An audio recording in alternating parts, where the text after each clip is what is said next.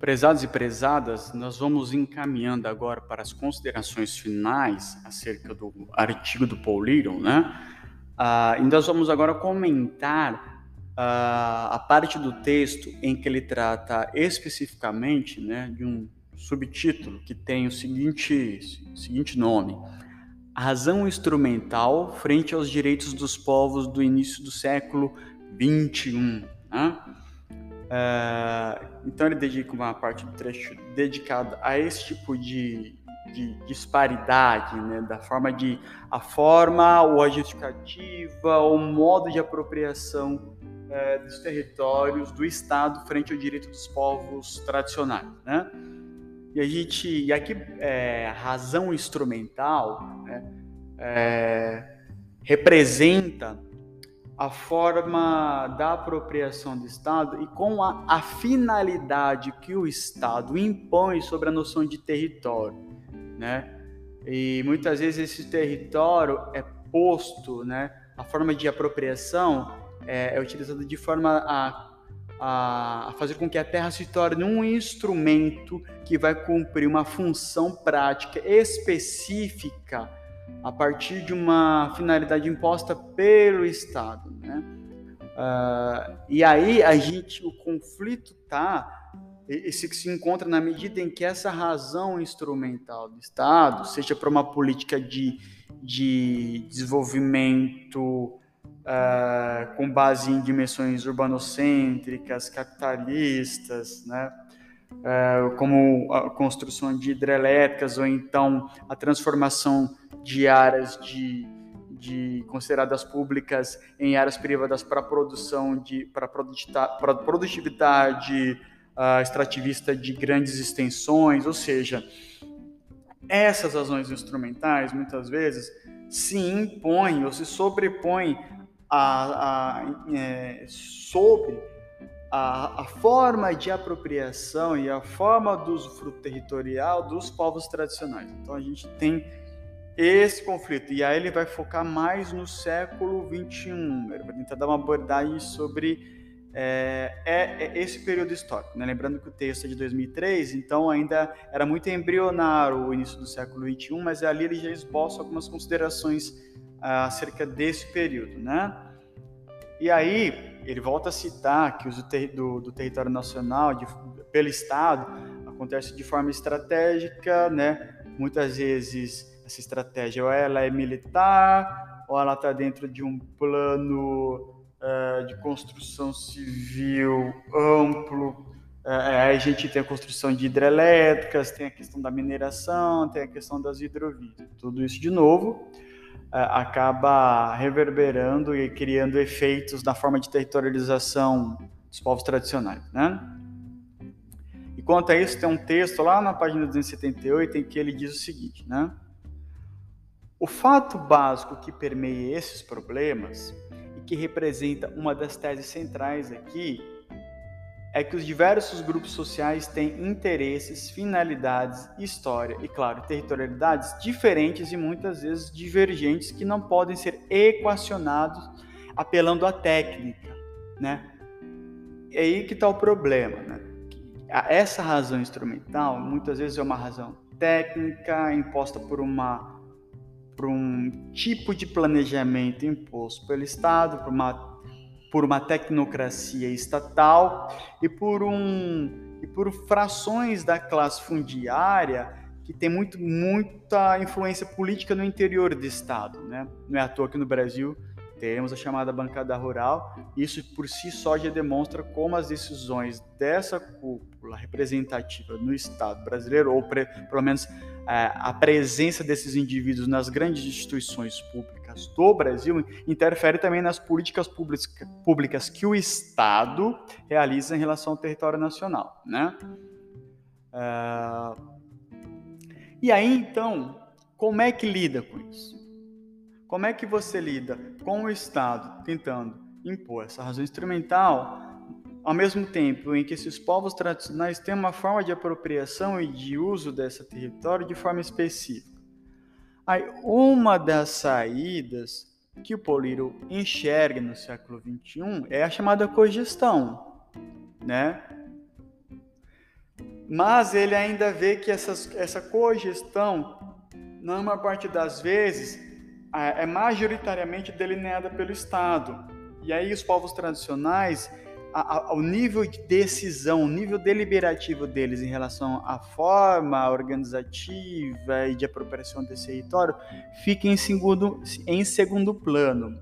Então, existe uma correlação de forças aqui desigual, vai dizer o Poliro, que acaba beneficiando a razão instrumental do Estado. E, de novo, muitas vezes o Estado é, ele é permeado por interesses de determinadas classes dominantes, né?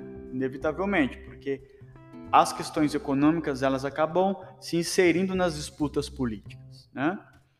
E aí, como é, como lidar com isso? Né? Como é que a gente amplia, se a gente assume uma postura de cogestão, como é que a gente é, equaciona isso? Como é, gente, como é que a gente é, possibilita que esses povos tradicionais tenham maior, uma voz ah, proporcionalmente ah, igual à voz é, da razão instrumental é, imposta pelo Estado. Né? Então é preciso encontrar o polir, ou pelo menos é a sugestão, é um posicionamento, é um posicionamento já pessoal e político do, do, do, do autor, né, levando em consideração esse aspecto histórico da questão fundiária no Brasil. Né? Então ele coloca a cogestão como uma saída, mas levando em consideração que essa cogestão ela tem que ser cada vez mais democratizada e dar uma maior visibilidade e maior força na voz desses povos, né?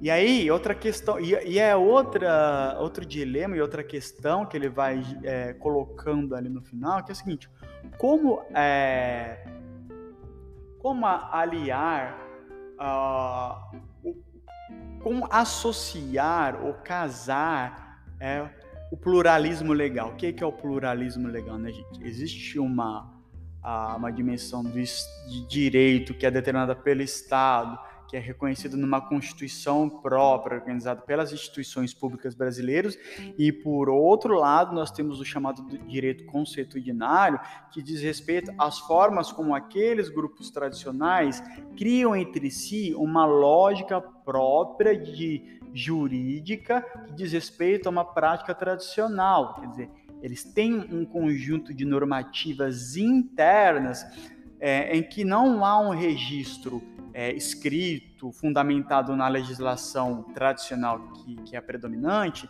mas existe ali um direito coletivo e tradicional e memorial, né?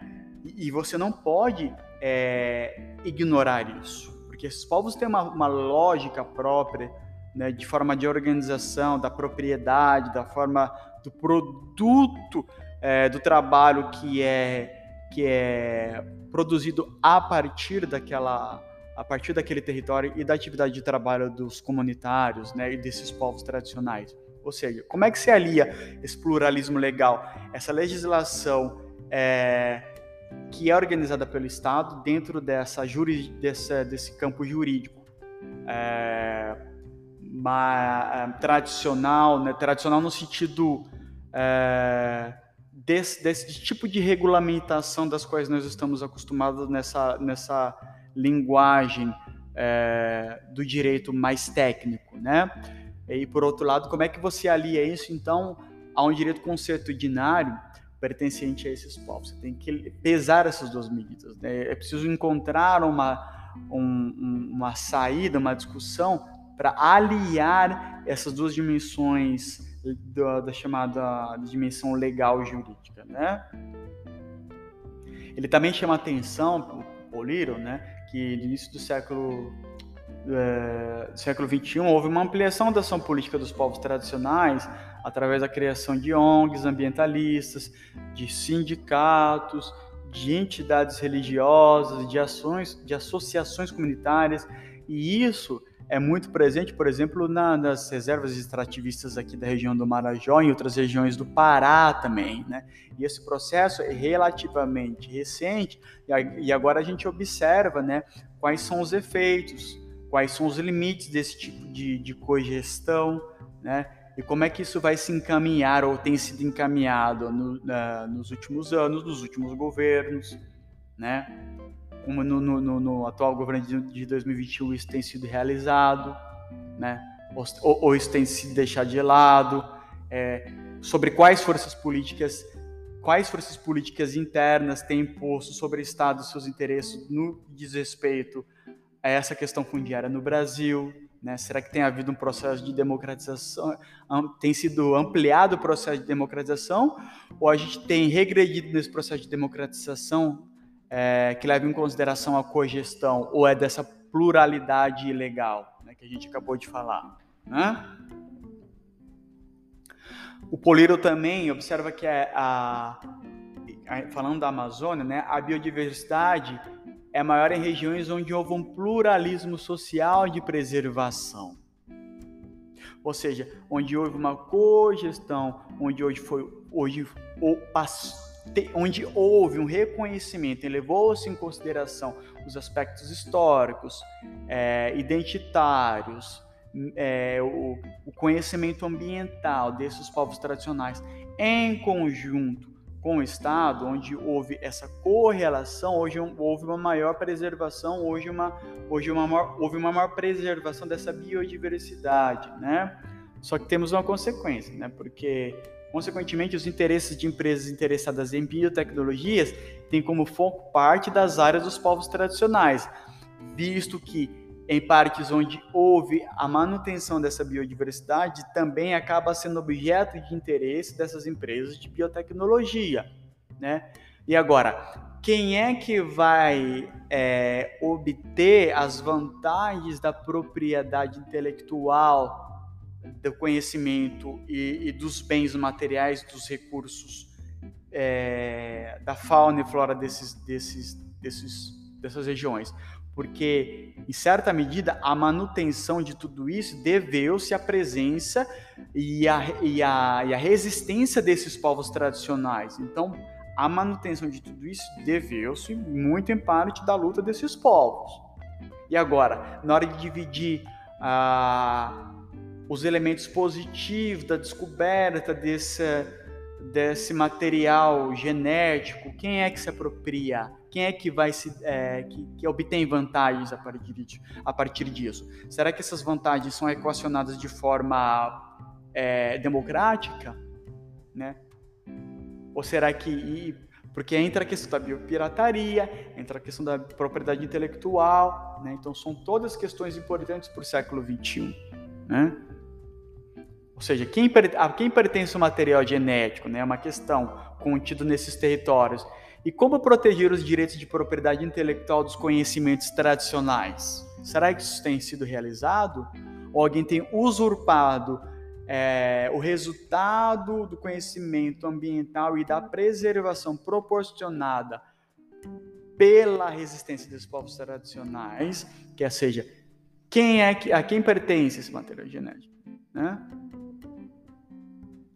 Então são questões importantes que o Pauliro coloca que vão fazer parte e que tem, tem feito parte, na verdade, das reflexões sobre a dimensão territorial no Brasil, levando-se em consideração a razão instrumental vinda de empresas, muitas vezes de, de, de, dimensão internacional, a razão instrumental vinda do Estado, e por outro lado, a, a ação né, territorial, a forma particular em que esses povos tradicionais é, agiram e agem até hoje sobre esses territórios. Né? Como é que vai continuar essa correlação de forças? Como é que tudo isso vai ser equacionado? Né? Porque a gente vê que na tradição fundiária brasileira, esses povos sempre tiveram uma desvantagem.